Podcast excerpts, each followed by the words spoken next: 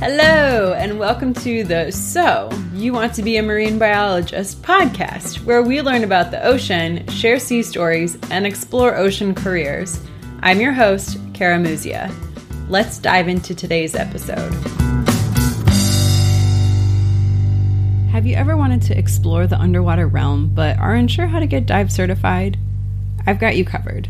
Head over to marinebio.life slash scuba for beginners and grab your copy of my new scuba guide – in it, I cover the different certifying agencies, gear, lingo, and the number one thing to look out for when you're getting certified. This guide will leave you confident in how to become certified and ready to dive in. Head on over to marinebio.life slash scuba for beginners to get your copy and get diving already. marinebio.life slash scuba for beginners. This episode is brought to you by you. Thank you to those of you who have become patrons of the So You Want to Be a Marine Biologist podcast. For less than the cost of a dive tank refill or a cup of coffee, you can help keep the podcast episodes coming. There's also some fun bonuses for patrons, so be sure to check those out at patreon.com backslash marine bio life. That's patreon.com backslash marine bio life. Hey, do you want to help the oceans? Have you considered a career in marine biology, but maybe just aren't sure where to start? Head on over to my website, marinebio.life, and subscribe to my newsletter. When you subscribe, you'll receive a free PDF download where you'll learn the seven steps to becoming a marine biologist without the degree. Hello, mermaids, pirates, ocean lovers, and land lubbers. Welcome to today's show. Question What kind of math does a mermaid use? Algebra. Why did the two cows not like each other? They had beef. Emily Velasquez is a student who currently lives in Mozambique. Though a newcomer to the country, she's followed her curiosity to help answer some of the most pressing questions that this region and the world face. From mangrove reforestation to using red algae in cattle feed to reduce methane emissions, Emily's projects and goals are wide ranging with positive, long lasting implications. What I love about Emily is her positive attitude, curiosity, and willingness to see things through. Please enjoy. Emily, welcome to the So You Want to Be a Marine Biologist podcast. I'm excited to chat with you today. Thank you. I'm so excited to be on. Thank you for having me. Absolutely. So, for you, what got you interested in marine science in the first place? Well, it's really a lot of things. We moved and still moving around a lot growing up because my dad worked in the port industry and so we always had to live near the water. And from there I grew up always in the ocean and and I loved it and I was fascinated by it. And I would try to, you know, learn more about it some way or another, whether it was on a Girl Scout camp or something else. And when I first moved to Mozambique is when I really, really got in head deep into marine science research just because you have such a vast coastline. 1,000, no, it's 2,000, some over 2,000 kilometers of just pure coastline. And all of this coastline, ocean, there's a lot of research that needs to be done to learn more about conservation, if and the species, and there's not a lot there. So that's really what got me started in marine science.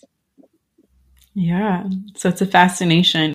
So it's just kind of being in and around the water. Was there like a particular instance that you're just like, this is it, this is what I want to study? Well, I guess it would be the first time I went diving.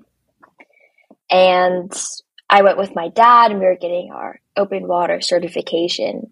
And we were just surrounded by all these fish on my first dive and these gorgeous, colorful corals. I was really fortunate to be able to get my diver certification in, in Mozambique, in Ponta do Ouro. And I mean, that was just like, wow, it's all coming together and I want to protect these species. I want to learn more about them and I want to see, you know, maybe there are solutions for more more problems in the world that are coming from the ocean. And so I loved it. Yeah. Yeah. and this is what kind of prompted you to reach out to me was like you took this big look at the problems in the world right and you're like what can i do about it which i just love that mentality right like what can i do how can i make it better can you know what can i do what can i control so your solution was to dive more into it and to really kind of look at some of the species and what's going on around you so, and I want to get into the red algae that you've been studying a little bit, but was this like your first project with it? Or did, were there other like smaller projects that you kind of started tiptoeing your way into the marine science realm with? Well, I would say my very first was like the replanting mangroves that I used to do when I lived in Ecuador. So restoring mangrove forests that were, you know, needed to move because there was like a project going on. And so I absolutely loved that. And so when it came to doing some research on for a school assignment, I got to choose free chance. Whatever you want to do, go for it. So I looked into mangrove restoration programs and I wanted to learn what was, you know, the best method for restoring mangroves and conserving these areas. So I looked at three different areas three different countries, part of the world with similar, dissimilar or same species as the ones that exist in Mozambique, and kind of same hydrological, topographical characteristics, and looked. Okay, so was there a mangrove restoration program over here? Kind of what approach did they take? Uh, was it successful? Was it not? Because I think it's really important to learn from your mistakes or learn from other people's mistakes so you don't make them on your own. In fact, that's something my grandpa told me was smart person learns from their own mistakes, but a wise person learns from other people's mistakes. And that's kind of where this all started. So I was researching mangrove restoration programs in different parts of Mozambique, and I was kind of curious why they failed and why so many people told me, oh, this coastline used to be full of mangroves and now there are none. So I want to know what happened. And that was the very first thing. And the second after that was when I was going to school and I noticed this bubbly, stinky green muck on top of the waterway next to my school. And I had I didn't know what it was. And I decided to research about it, and it turns out it was eutrophication. And eutrophication has similar ingredients to agricultural fertilizers, so that's phosphorus and nitrogen. And then started building a biofertilizer. So, yes, there were little projects. so, I'm really curious what did you find with the mangroves in Mozambique, like they, you mentioned there's a huge coastline and there's no mangroves left. What happened? Well, what I learned was very interesting. I wanted to find out, firstly, why in this Maputo region, where there a depletion of mangroves when there wasn't. And so I found one of the things with when it comes to research in Mozambique is a lot of this stuff is outdated. I'm looking through research that's really, really old from like the 1990s, and nothing has been done since. So, it, what I did see was uh, maybe about 10 kilometers north of where I live in Maputo, there was this huge area of mangroves a couple years ago. And then for aquaculture, for shrimp farming, it was completely, you know, torn out everything. And even if you look Google Maps the area, it shows like just blank, nothing because the project fell through. It didn't work out. But now, almost naturally, the process, these mangroves have restored themselves. And so a lot of it is anthropogenic problems coming in. So the locals use the mangrove wood to they use laka-lakas to build their houses for firewood, and they'll uh, aquaculture. So they'll cut them all down. They don't really know why mangroves are so important, and they'll start depleting them or cutting them for food or fish, and so that's one of the biggest problems. So that's why they were being depleted, using for their wood. Interesting. Okay, so it was wood and also abandoned shrimp farms Yeah, so being used for aquaculture in the country, but then the project's just falling through. So you're left with dead plants and not a profit from your from your work. So yeah, that's interesting because you hear about that with aquaculture in the mangroves going on in like South America, I think specifically like Brazil. And I haven't really heard about it like in Africa, you know, other places. I mean, mangroves are worldwide, right? So it's just, it's not something that has really cropped up. And it kind of alludes to your point of there's just not a lot of research done in Mozambique. There's some, like we've had we've had we've had people on the show from Mozambique like love our oceans and they're doing amazing like whale research and stuff like that. But you're right, like that's one small organization. mm-hmm. Yeah, yeah, Francisca, she's she's amazing. I I reached out to her a while ago, and they work with the marine science students at the university to teach them to get their diver certification and once again improve the marine science education in Mozambique. But on a really good and positive note is the recent studies show that the mangroves have repopulated. There are more than there used to be a couple years ago. And that's because with the UN sustainability goals, one of Mozambique's environmental ministries, they said our goal was to plant I'm not sure exactly how many square kilometers of mangroves, but it was a pretty ambitious goal and they ended up like doubling this goal and restoring the mangroves up north where you have a lot of cyclones that come and completely wipe out entire communities. And so they, uh, marine science researchers have been going up there and teaching the slow process, but in the long run, it's really beneficial. So there has been restoration, which is great. That is cool. So there's two things with the cyclones. One, they can actually help with seed dispersal. We have hurricanes here, right? That's what we call them. So they actually can help with seed dispersal. And mangroves, you know what? I don't know what species of mangrove they're using, but we have red mangroves here. Well, we have three. We have red, black, and white. And the red mangroves are like prolific seed producers, and they just, it looks like a pen. We call them sea pens sometimes, pencils or mermaid pencils for fun for the kids. And they float around in the water and they can float for up to a year before they actually like need to take root and grow a tree.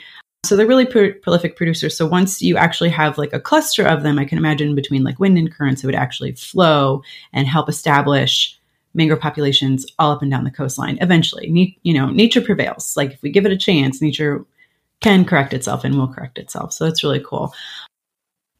My question with the communities, though, is that so cyclones are coming through and, and, wiping them out which i mean it, unfortunately it does happen. It happens in the caribbean. I mean it just happened here in florida. Like we had a category five hurricane came and wiped down a whole town.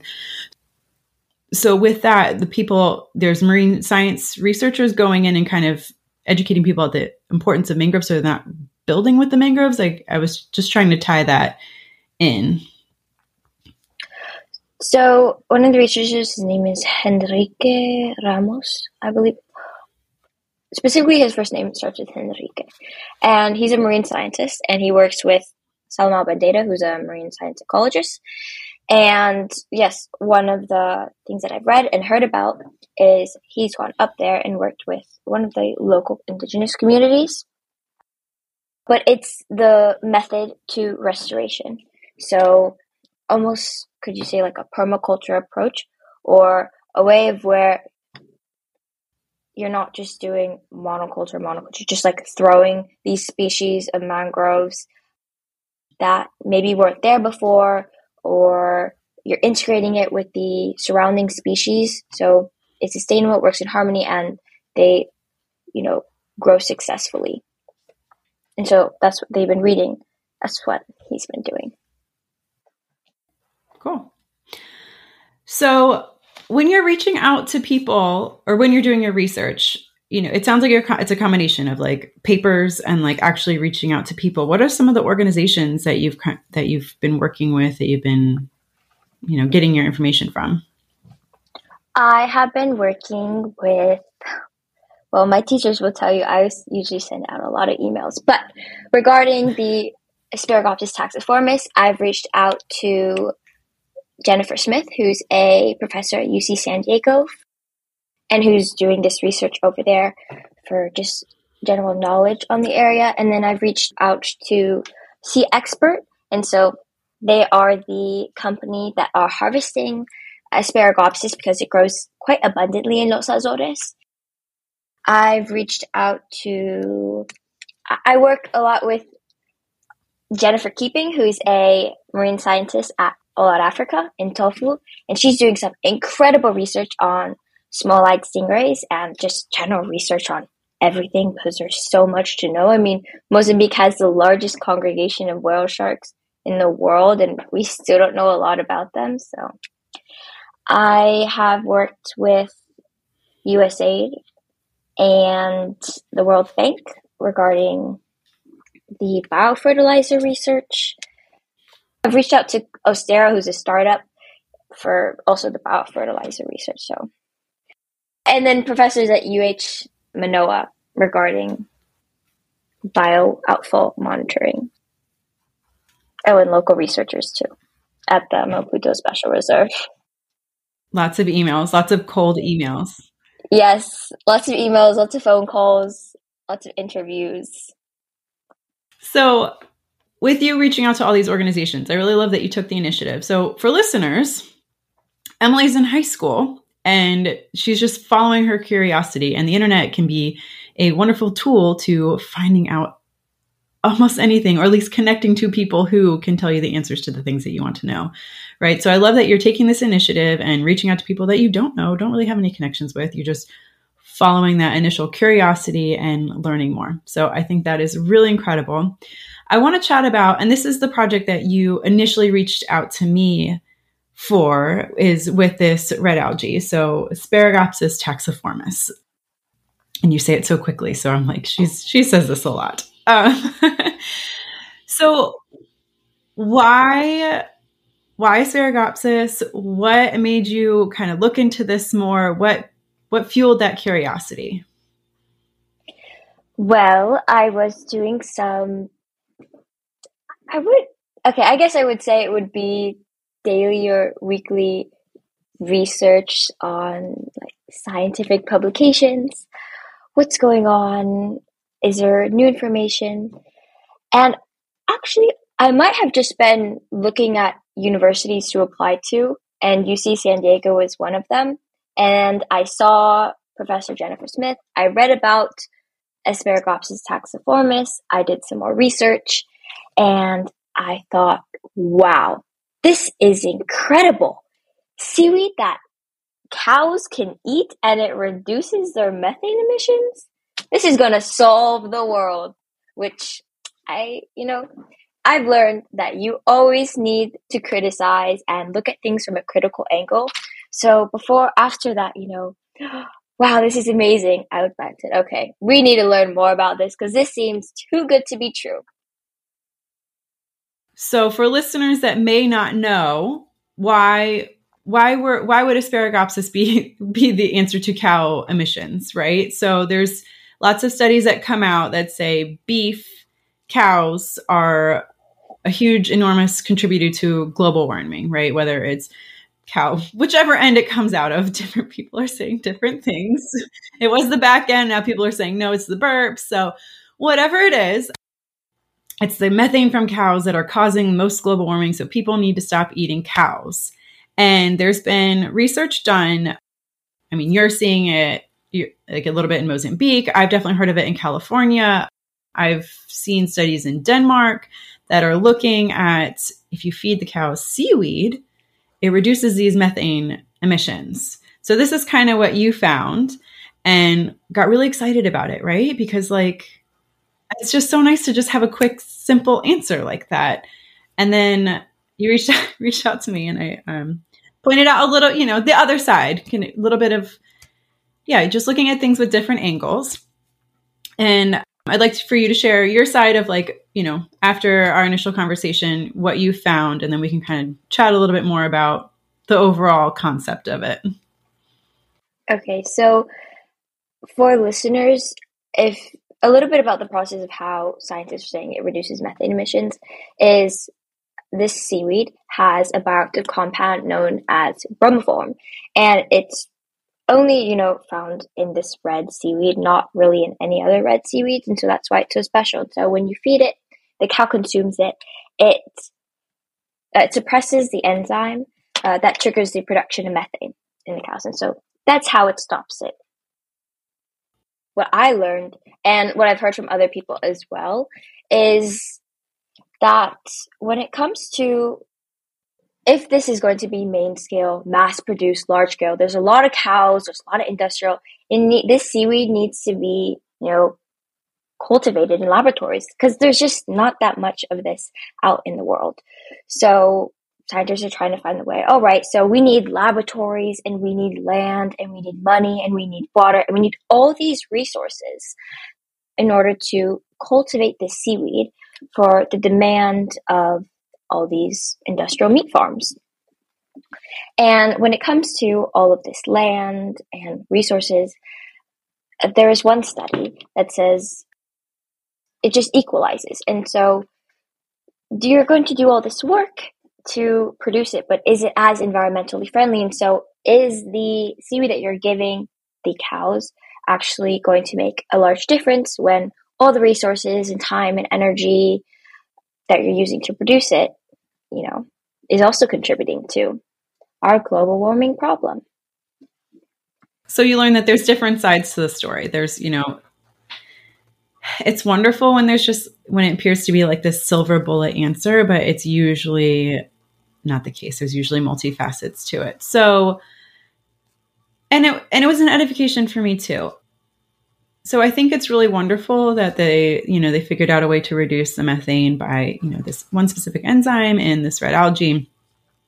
However, when you look at the root source of the problem, it's not necessarily the cows the cows being there. It's it's actually what they're eating. So ruminants have been on the earth for ever and ever and ever and ever and ever. And it hasn't really been a problem until we've industrialized and commercialized things. And, uh, you know, what are we feeding them, right? Are we feeding them corn? Well, that's not really part of their diet. And, you know, when you eat things that don't agree with your stomach, you get gassy too. So is that really part, is that more of the contributor than anything else? Cows are meant to graze. They're meant to graze on the, on the land, eat the grass. They have what three stomachs, four stomachs to process all of that. And then their excrement is fertilizer and it fertilizes the grass that they go back and eat. And it's just this beautiful cycle. So it's balance. We have to find that balance of industri- and industrialized commercialization just has not ever been the answer. I just keep finding that anytime man tries to outsmart nature, it just doesn't work. And sometimes it takes a while for for that to like really come into fruition. And sometimes it's immediate, but usually when it, man tries to think that it knows better than nature, it just doesn't work. So I think the solution is to work more with nature in whatever capacity that is. You know, can these farms, industrialist farms, like shift? Can they go to grass fed cows and, you know, feed the cows what they're meant to? Let them be free range, you know, like, and these are also like animal rights issues as well, but getting into that aspect of it, which we don't really need to. But for like the environmental aspect of it, yeah, industrial commercialized projects are just not great for the environment. And that even goes for cultivating the seaweed to feed these cows that are fed commercial feed, right? So if you are going to do this on a huge scale, now you have a laboratory. Okay, well, you have to build a laboratory. It's a huge, you know, if you want to do this on a massive industrial scale, that's a huge warehouse and building. And that's finding the land and you know removing any resources that might be there and then using resources to buy it and then water to filter it and you know light and all of these things and now you have shipping you know it's all the cows aren't like right outside the door so now you have shipping costs associated with it whether it's trucking it to a place or shipping it across the world which your dad would probably know way more about than me um, and you as well probably by osmosis living in the same house as him so anyway so there's just more to it and I really like that you took that initial feedback and you're like, and got curious with it. So, a couple things I'm curious about. You mentioned you're re- you're still researching the red algae. Asparagopsis taxiformis, which I think is really fun and like trying to quantify it. And I think that has value, whether or not it's for your initial application of like trying to save the world from methane emissions from bovines, or if it's just, you know, part of your own curiosity and your own research because you have this fascination with the Mozambique coastline, right? Like you got there and you're like, what is this place? And like, what, how can I learn more? So I think what you're doing has value, absolutely. So I'm curious, you know, what you've done actually in the field with your research and, you know, what the what the red algae has told you. I will get into that, but to add to what you said earlier, because I think it's worth worth saying, is I've I've spoke about this with other people too, is industrial meat farming. It's terrible, and it, it's not good for the environment, but the thing is, it does feed a lot of people. And it's not going anywhere anytime soon, especially, I think, in South Africa, in Namibia, where you have a lot of hungry people, and they're going to do what they need to do to feed all these people. And that's where I see even small scale cultivation of the seaweed in laboratories being beneficial. Even if you don't make a large, massive, even if you don't have such a massive audience to give it to, it could still be, you know, beneficial somehow in helping the environment and seeing what it could be just because it, it's sad and it hurts to say this, but it's not going anywhere. About what I found uh, regarding the seaweed here. So I have uh, looked at different methodologies to measure abundance of biological compounds. So, how was what was the best way to measure the abundance of the seaweed? And I use quadrat sampling. So I've gone to two locations in Mozambique, and I've chosen these locations based off previous studies that I found of where they typically find the seaweed, its type of intertidal zone, its depth, maybe if it has strong wave action, where it could be. And so this is where I've chosen these two zones.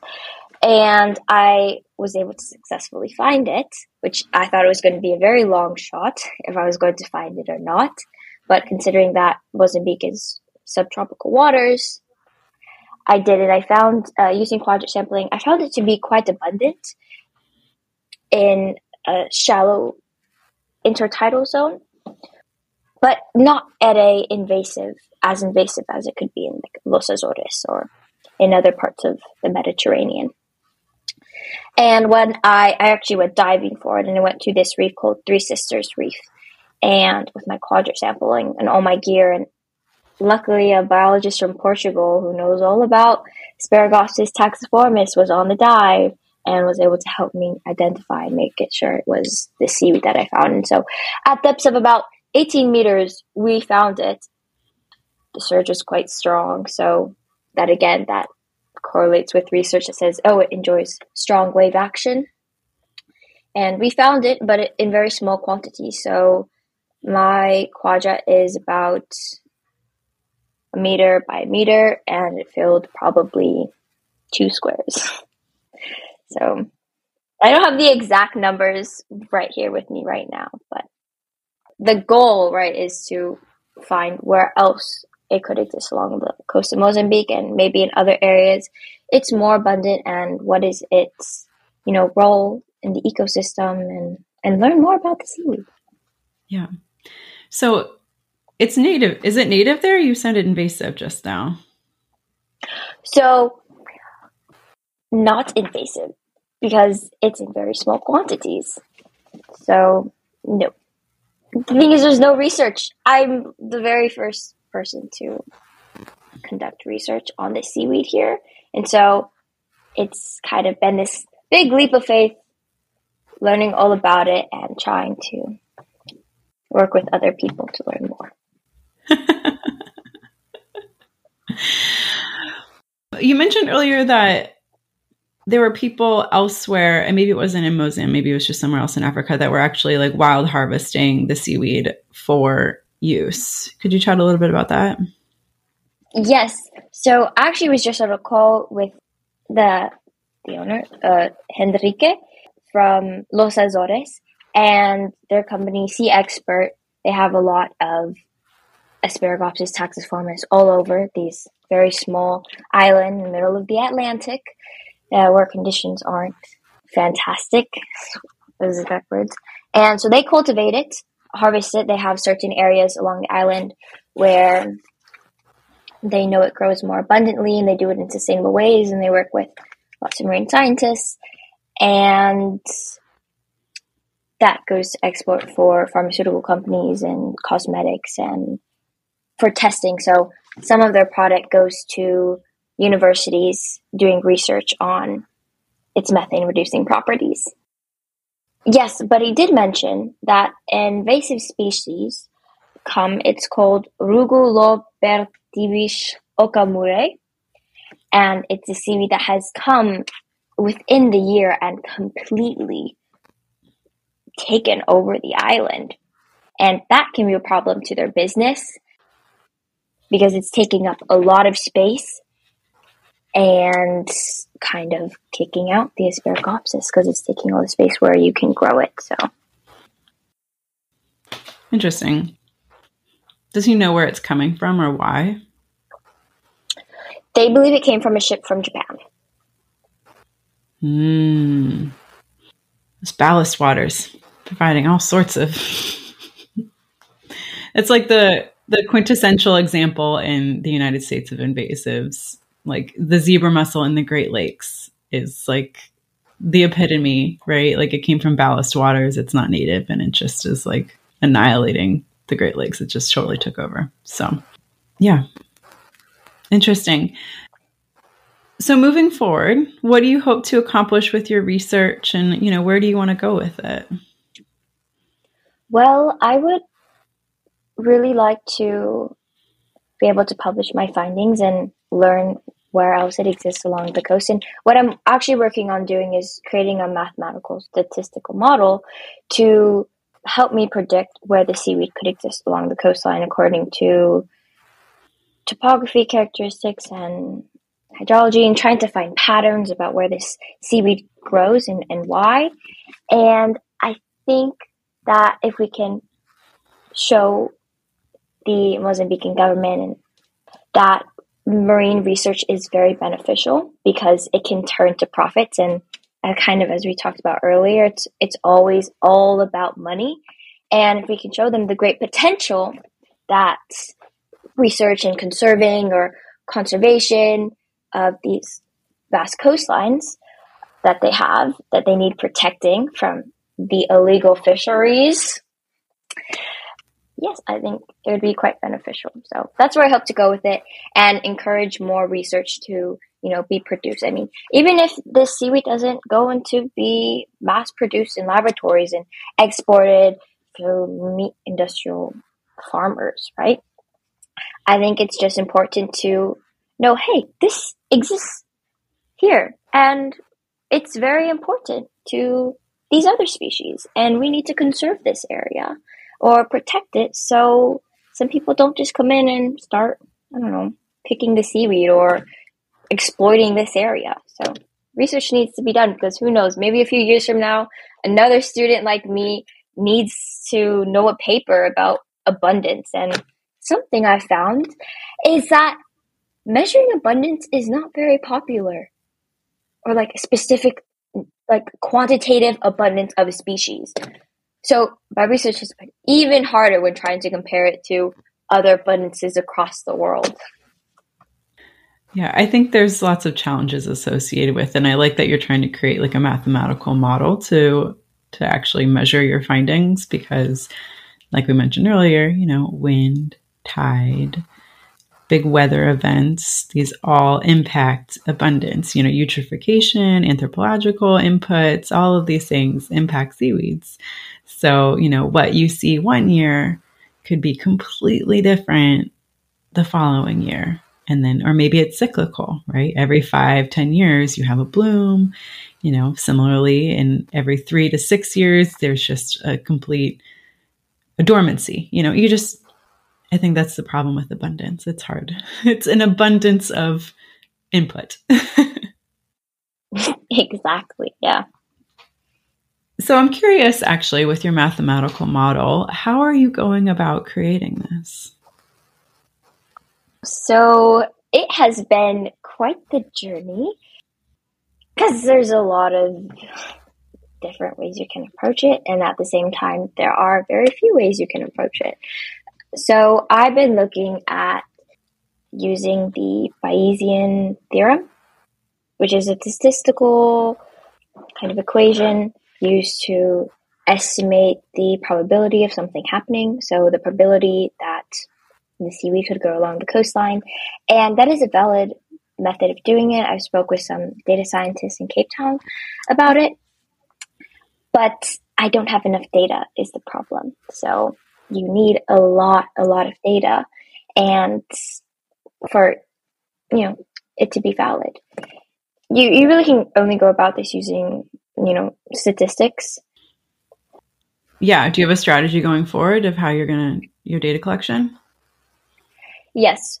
It would be find more ways different ways to quantify um, abundance and considering what variables do I want to include in the mathematical model because with the ocean, there are so many factors that contribute.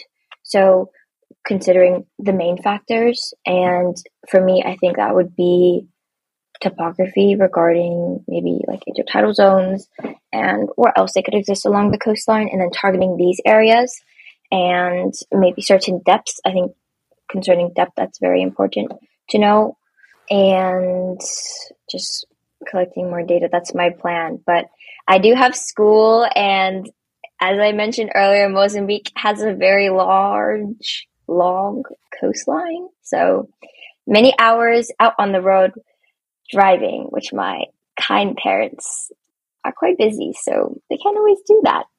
I also plan to learn more about the growth cycle here specifically. So I can do that in one specific area. Uh, just continue going back to one place. And I've been working with the marine science researchers in Tofo. So, hey guys, are you seeing it here? How are you measuring it? And looking at other ways, scientific ways to measure abundance. That may actually be a really cool citizen science project for you to work on as well, because you're only one person. And even if you get a team of people, it's an enormous coastline. And there's one of the reasons why citizen science exists is because people are out and uh, like see things and can report back, right? So if you could set up trainings through local through dive shops in the area, right? Can they train their people to know what to look for so they can identify it and, you know, maybe not bring quadrats out, you might have to come up with a different way to quantify what they're seeing that's a little bit more accessible and understandable for laymen, for people that are just out diving. But that might be a way for you to just be able to get more data and where it is and without having to go there and be there yourself in the water. Thank you. That's a fantastic idea. I think I think I will follow through with that. I'm glad I could help. yes, thank you. See, all the hope we can get. That's right. That's right. That's right. Awesome. All right. Well, at the end of each episode, I have a series of questions I like to ask. Are you ready?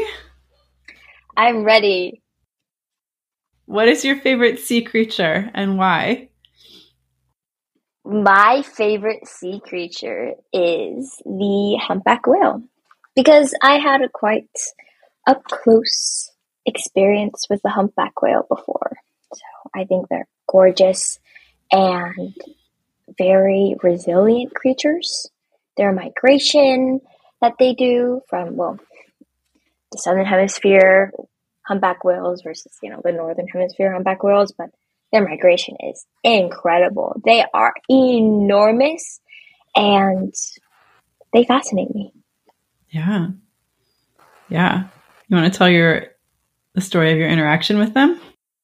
Okay. So this is what happened. I was on a class trip to Tofo in It was during the whale season, so October or September, September, August, June, July.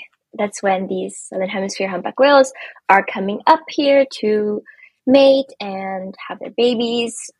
They like the warm tropical weather. So we went out to go look for these humpback whales and whale sharks and dolphins. and we saw some. So we, we were with our snorkel gear and we hopped out of the boat and then they kind of all disappeared. We didn't see any of them. So the rest of my classmates, they didn't really like being in the water. So they quickly ran back into the boat or swam back into the boat. And I was still out in the water with my teacher. And all of a sudden, I look down and I see this huge congregation, all these dolphins swimming beneath me. And it's, I'm fascinated. I'm like, wow. And they're swimming and they're dancing and it's beautiful. And then I kind of hear my teacher saying, watch out, watch out. And I turn to my right and there's a humpback whale less than an arm's length away from me just swimming right next to me. And I couldn't even swim away because if I kicked, I would have kicked the humpback whale. And so I had to use my arms because I did not want to hurt the whale. I wanted to maintain my, you know, safe distance. I didn't, had no idea it came that close to me. So I swam away. My friends thought I was going to be swallowed by the whale. But I thought it was an incredible experience. I could see its eye just staring at me. Probably not staring at me, but looking, looking in a direction and trying to figure you out. exactly. I was like, got pretty close to me. Oh, that's incredible. That's so cool. What a cool story. Yeah, and then a couple months later, I was going diving and two humpback whales swam over us. Oh, wow. Are there just that many humpback whales there, or are they just, are you attracting them? I don't know. There are a lot of humpback whales in Mozambique. Uh, a lot of tourists come out to see them, especially during whale season. They're everywhere. You can see them jumping out of the water and performing, you could say. That's really cool. What a special place. What a great story. Thank you. What does the ocean mean to you? The ocean means peace. It means peace to me. It also means less adventure and exploring.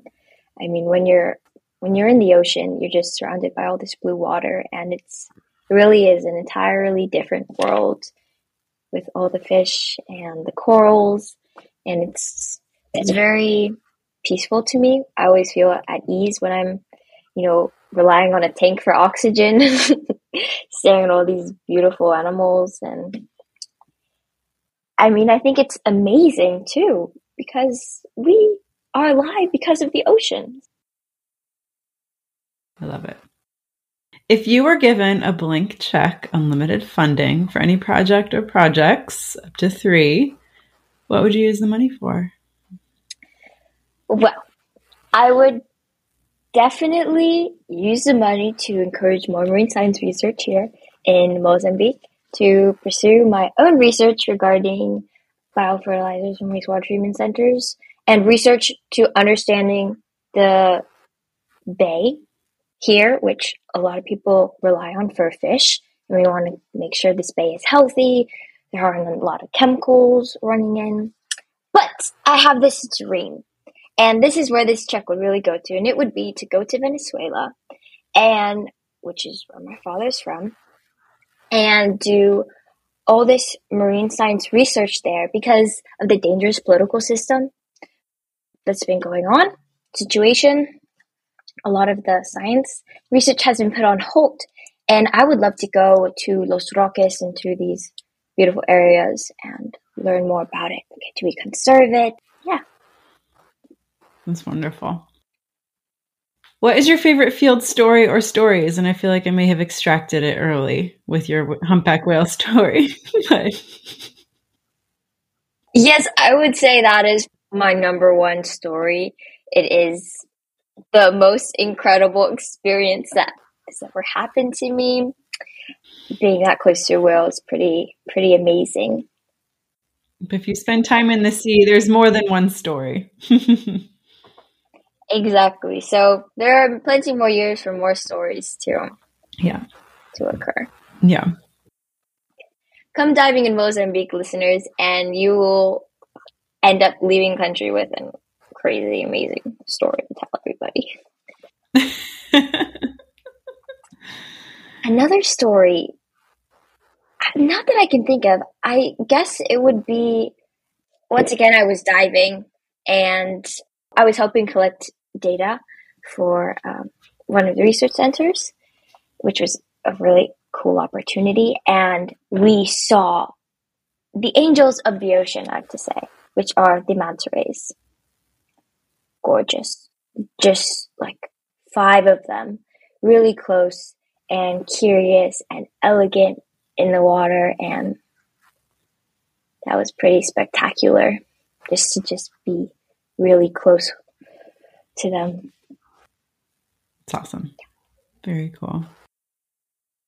At the end of each episode, I like to leave the audience with a conservation ask to go forth and bring into the world. What would you like the audience to take from your episode?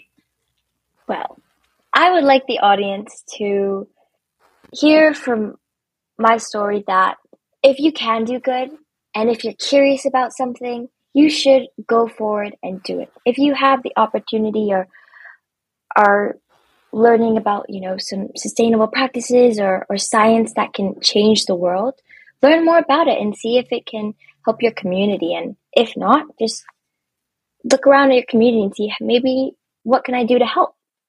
And there's always something you can do to help and make the world a better place. But of course, use less plastic. Very good points. If listeners want to find you, connect with you, learn more about you and your research, where's the best place to do so? They can contact me via my email on ejvelasquez05 at gmail.com. And yes, I think that's a pretty great place to contact me. Are you on social media at all? No. That's fine. Um, I feel like most people your age are. That's why I asked. Well, I am, but I don't have a public account. I do follow a lot of marine science accounts on Instagram, but I don't think I don't know if it's the best place to contact me because I'm usually never on my never using social media. So email is the best place to contact me. Sounds good. All right. Well, Emily, this was really fun chatting with you. Thank you for reaching out and thank you for being on the show today. Thank you so much for having me. I had a fantastic time talking to you and learning more, you know, sharing ideas. Absolutely. Hey, one more thing. Do you want to dive more into the ocean and marine biology? Need a little guidance on ocean conservation? Head on over to marinebio.life backslash resources. We've got book recommendations, job posting pages, conference suggestions, and ocean friendly products. All recommendations have been personally vetted by me, and I will continue to add to the collection as I come across cool things to share. Head on over to marinebio.life backslash resources to learn more. See you over there. Thank you for listening to today's show. I'd love to hear any insight you've gleaned. Leave a comment in the show notes or send me an email over at marinebio.life. If you enjoyed this episode, leave a review and, of course, share with your friends. If you want more resources for ocean news, including conservation topics and careers, plus personal insight from me that I just don't share anywhere else, join me at marinebio.life and sign up for email updates. Keep after your dreams and making waves in your community one person can make a difference. Thank you so much for listening, and I'll catch you next time on the So You Want to Be a Marine Biologist podcast.